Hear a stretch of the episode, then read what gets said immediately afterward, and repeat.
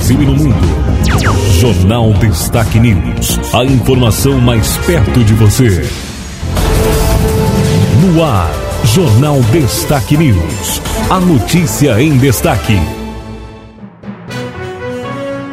No ar, a edição do Jornal Destaque News, a notícia em destaque, edição de sexta-feira, vinte e seis de agosto de dois mil e vinte e dois. As principais informações do dia, as principais notícias para você que nos acompanha. Nós estamos apresentando a edição do nosso jornal. Estamos na estação inverno, fase da lua minguante com mudança para a lua nova amanhã. Amanhã, sábado, dia vinte e sete. As notícias do dia, edição do nosso jornal, apresentação, Márcia Santolin.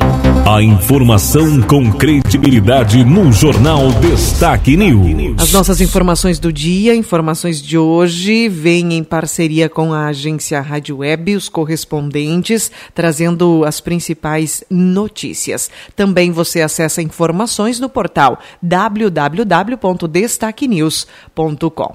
Vamos às informações, iniciando por aqui no nosso estado. Os hemocentros necessitam de doação de sangue com urgência. Acompanhe a nossa primeira informação do Jornal Destaque News desta sexta-feira, iniciando com as informações do nosso estado do Rio Grande do Sul. Hemocentros do estado necessitam de sangue com urgência, é a nossa primeira informação da edição do Jornal de hoje. Os estoques do Hemocentro do estado estão em situação considerada crítica pela Secretaria Estadual da Saúde devido à falta de sangue. É necessária com urgência a reposição de todos os tipos sanguíneos, principalmente O positivo e O negativo. Todas as pessoas entre dezesseis e sessenta e nove anos de idade, com mais de cinquenta quilos e em boas condições de saúde, podem realizar a doação.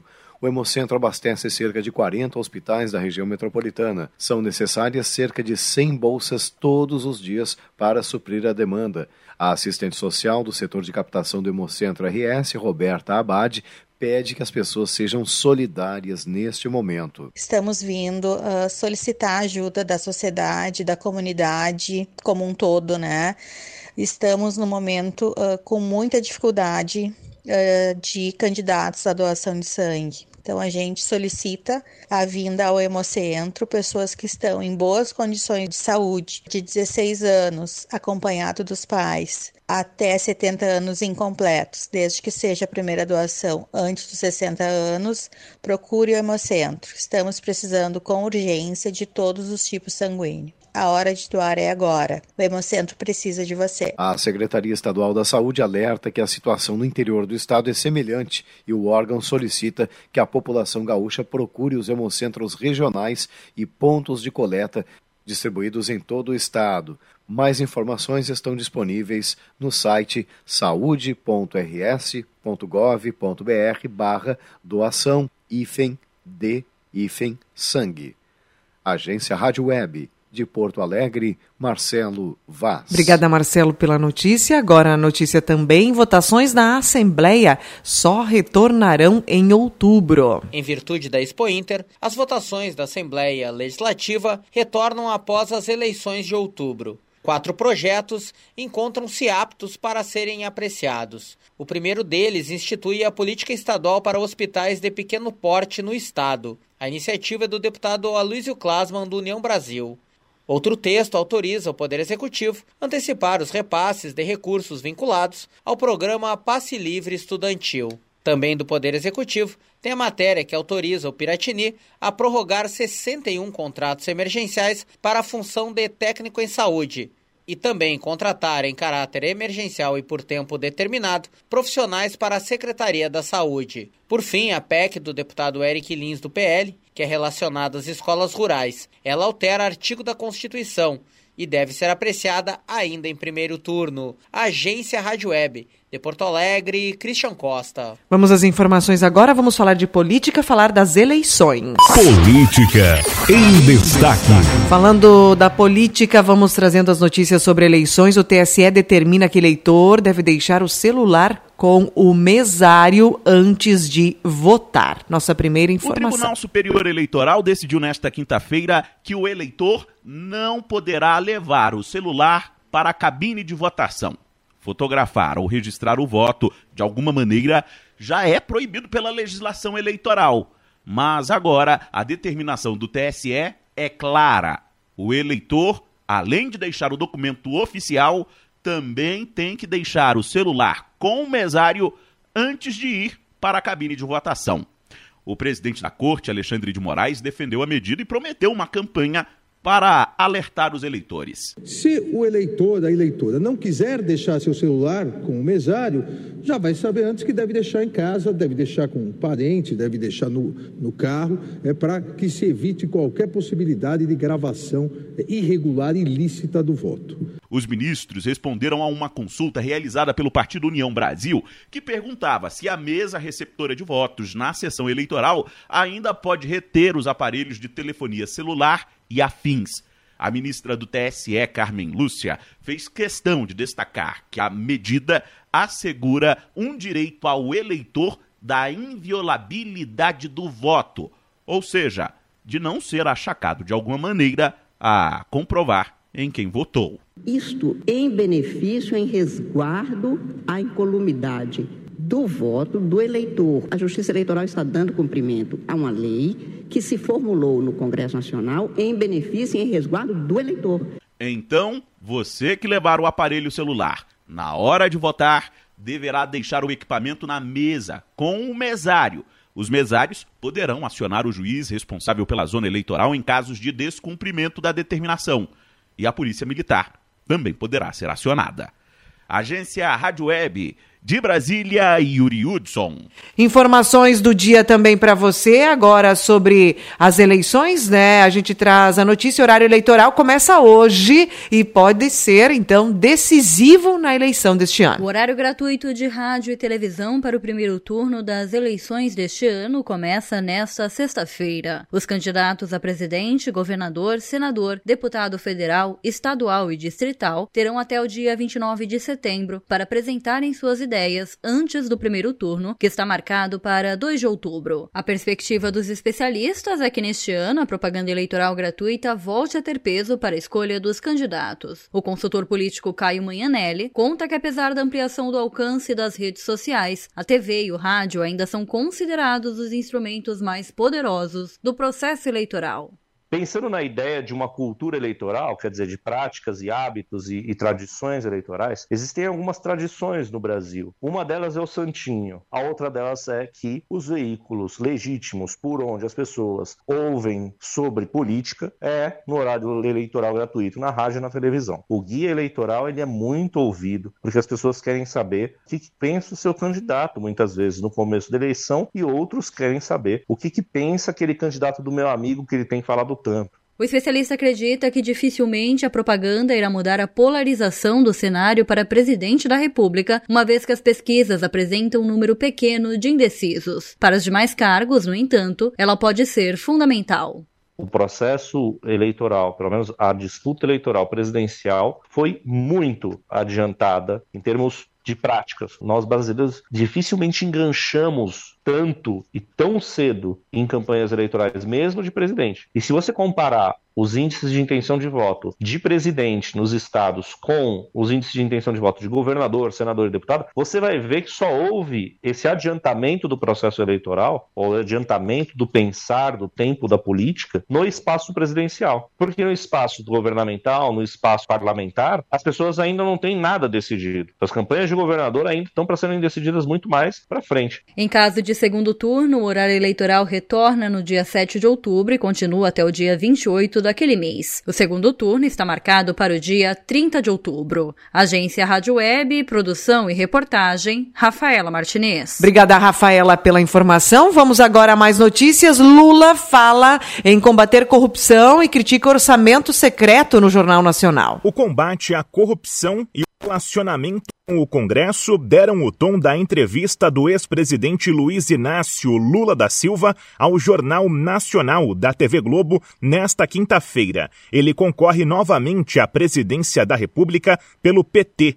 Questionado sobre escândalos em gestões petistas, como no caso do Mensalão e da gestão da Petrobras, ele afirmou que a corrupção só aparece quando se permite a investigação e listou ações de seu governo no que definiu como fortalecimento das instituições. Eu quero votar na presidência da República e qualquer, qualquer hipótese de alguém cometer qualquer crime, por menor ou por maior que seja, essa pessoa será investigada, essa pessoa será julgada e essa pessoa será punida ou absolvida. Lula também criticou a Operação Lava Jato, que, no entendimento dele, prejudicou a Petrobras. O petista admitiu erros de sua sucessora Dilma Rousseff na economia, especialmente na gestão do preço da gasolina, e disse que a escolha de Geraldo Alckmin como vice é um gesto que passa credibilidade. Sobre o Congresso, focou sua crítica nas emendas de relator, conhecidas como orçamento secreto. Você acha que o mensalão, que tanto se falou, é mais grave do que o orçamento secreto? Tem deputado liberando duzentos milhões, cento e cinquenta milhões, cem milhões. Isso é um escárnio. Isso não é democracia. Então essas coisas pode ficar certa. Pode ficar certa que nós vamos resolver. Lula negou que sua militância estimule o ódio e falou em buscar vencer o antagonismo. Ainda defendeu o trabalho de cooperativas do M S T e disse que o país pode recuperar o protagonismo internacional. Agência Rádio Web. Produção e reportagem, Bruno Moreira. Obrigada, Bruno, pela notícia. Agora a gente vem com as informações sobre você, eleitor, né? Ou como você pode denunciar caso haja uma irregularidade eleitoral. Eleições dois mil e vinte e dois. Qualquer cidadão que fique sabendo de irregularidades na campanha durante as eleições deve informar à Justiça Eleitoral. As denúncias podem ser feitas em uma zona eleitoral da cidade ou nas procuradorias gerais eleitorais de cada estado. Também é possível denunciar a propaganda eleitoral irregular pelo aplicativo Pardal, que foi lançado pelo Tribunal Superior Eleitoral. O aplicativo é gratuito e está disponível para os sistemas i O S e Android. Há ainda o canal para denúncias do Ministério Público Federal por meio da Sala de Atendimento ao Cidadão no endereço m p f ponto m p ponto b r barra serviços barra saque. A Agência Rádio Web na cobertura das eleições dois mil e vinte e dois. Vamos às informações agora. A gente traz uma notícia no setor rural, né? Falando sobre a Expo Inter, que acontece no nosso estado, né? Falando sobre a saúde animal, as soluções que serão apresentadas durante a feira. Uma das principais feiras do setor do agronegócio nacional, a Expo Inter, começa no próximo sábado, dia vinte e sete, no Parque de Exposições Assis Brasil, em Esteio, região metropolitana de Porto Alegre, no Rio Grande do Sul. A quadragésima quinta edição da feira vai contar com a exibição e comercialização de animais de produção e de tecnologias para o setor, o que deve atrair produtores e visitantes de todo o país. A Elanco Saúde Animal, segunda maior empresa do setor no mundo, vai inaugurar no evento a nova Casa Elanco, um espaço com os principais produtos e soluções do portfólio da companhia. O coordenador de marketing de bovinos de corte, Matheus Fagundes, comenta o que os visitantes podem esperar. A gente vai ter lá a presença de diversos técnicos da nossa empresa mesmo, né? E aí, então, é realmente trazer essa ideia de que o produtor rural, ele também vai ser assistido lá na Elanco de forma técnica, né? Então, é, para explicar algum controle específico sobre os principais parasitas com que a gente tem lá dentro do território, né, do Rio Grande do Sul mesmo, a gente sabe sobre essa característica de raça europeia com que tem no Rio Grande do Sul, e aí uma, um desafio maior ainda com o controle de carrapatos, por exemplo, né? A Casa Elanco terá duzentos e trinta e seis metros quadrados e faz alusão à sede de uma fazenda de gado. Ela vai estar localizada no principal eixo da Expo Inter e abrigará atividades para clientes e parceiros do negócio. Matheus explica que o portfólio da empresa é dividido em pilares. Basicamente, a gente fala aí sobre controle de parasitas, que é um dos pilares, né? Uh, o outro pilar seria a melhoria de performance, o outro noventa dias vitais, o outro crescimento de bezerras e o outro saúde de bovinos, né? Então, basicamente, dentro desses seis grandes pilares com que a gente contextualiza todo o nosso portfólio e a gente acaba conseguindo dar foco, né, realmente nas soluções aí, levar um, um programa integrado com as soluções Elanco. Ele ainda destaca que dentro de cada pilar, a Elanco oferece programas e soluções para atender às necessidades específicas do produtor rural. Agência Rádio Web, produção e reportagem, Renê Almeida. Jornal Destaque News. A notícia em destaque. Vamos a mais informações do nosso jornal de hoje. No mundo, Ucrânia trabalha para reatar usina à rede elétrica nacional. Sobre a varíola do macaco, a Organização Mundial da Saúde não recomenda vacinação em massa contra a doença. Informações do mundo também, o Papa, Papa Francisco pede à Coreia, à Coreia do Norte, então, que o convide para a visita. Possibilidade de uma visita papal ao país foi estudada no ano de dois mil e dezoito. No Brasil, Moraes e Bolsonaro ficam frente a frente na posse da nova presidente do S T J. A solenidade ocorreu na quinta, ontem, um dia após a operação da Polícia Federal, autorizada pelo ministro, contra empresários que falaram em golpe. Bolsonaro critica a decisão de Moraes em live e diz: não falta mais nada para termos um problema grave. Ministro do S T F ordenou operação da Polícia Federal contra empresários que conversaram sobre golpe de Estado no Brasil. Mais de dez milhões de pessoas ainda não sacaram o fundo do PIS-PASEP. Tem direito ao saque quem trabalhou com carteira assinada na iniciativa privada entre mil novecentos e setenta e um e quatro de outubro de mil novecentos e oitenta e oito. Os interessados podem procurar a Caixa Econômica Federal para retirar o dinheiro. O prazo para o saque vai até primeiro de junho de dois mil e vinte e cinco. Após essa data, o dinheiro será transferido à União e, então, devolvido. A forma de sacar, o saque pode ser pedido pelo aplicativo do F G T S, que permite a transferência para uma conta corrente ou a autorização para retirada em espécie. Ao abrir o aplicativo, o trabalhador deve clicar na mensagem "Você possui saque disponível". Em seguida, deve escolher a mensagem "Solicitar o saque" do PIS-PASEP. E, por fim, a forma de retirada: crédito em conta ou presencial. Após essas etapas, o trabalhador deve conferir os dados e escolher a opção confirmar saque. Caso tenha optado pelo crédito em conta, a transferência será feita para qualquer conta bancária, indicada pelo trabalhador sem nenhum custo. A retirada em espécie varia conforme o valor que o beneficiário tem direito. O saldo pode ser consultado no aplicativo do F G T S. O saque de até três mil reais pode ser feito também nas lojas lotéricas. Vamos às informações do nosso estado. Eleições dois mil e vinte e dois, pesquisa mostra disputa presidencial no Rio Grande do Sul. A pesquisa estimulada, então, traz os seguintes números: Jair Bolsonaro do P L, quarenta e dois vírgula quatro por cento. Lula do P T, trinta e quatro vírgula sete por cento. Ciro Gomes do P D T, seis vírgula cinco por cento. E Simone Tebet do M D B, dois vírgula três por cento. Os quatro principais, né, colocados. Com relação à pesquisa que traz a aprovação da administração do presidente Jair Bolsonaro, o resultado é o seguinte: aprovam o governo cinquenta vírgula três por cento, desaprova quarenta e cinco vírgula dois por cento, não sabe ou não opinou quatro vírgula cinco por cento. Os números de todos os candidatos, todas as informações e demais detalhes estão no portal da Destaque News. Pesquisa revela também o cenário eleitoral na disputa pelo governo do Rio Grande do Sul. O trabalho de levantamento de dados foi foi feito através de entrevistas pessoais com eleitores com dezesseis ou mais de dezesseis anos, né, ou mais, em sessenta municípios, entre os dias vinte e vinte e quatro de agosto deste ano, sendo auditadas simultaneamente a sua realização, vinte vírgula zero por cento das entrevistas. Confira então os resultados. Na pesquisa espontânea, Eduardo Leite tem onze por cento, Onyx Lorenzoni oito vírgula seis por cento, Edegar Pretto dois vírgula nove por cento e Luiz Carlos Heinze um vírgula sete por cento. A estimulada para governador, Eduardo Leite, trinta e um vírgula seis por cento, Onyx, vinte e cinco vírgula um por cento, Edegar Pretto, oito vírgula nove por cento e Luiz Carlos Heinze, seis vírgula nove por cento. Na rejeição eleitoral, Eduardo Leite tem trinta e um vírgula sete por cento, Onyx Lorenzoni, dezenove por cento, Edegar Pretto, oito vírgula sete por cento e Luiz Carlos Heinze, seis vírgula quatro por cento. Todos os números também estão no portal da Destaque News.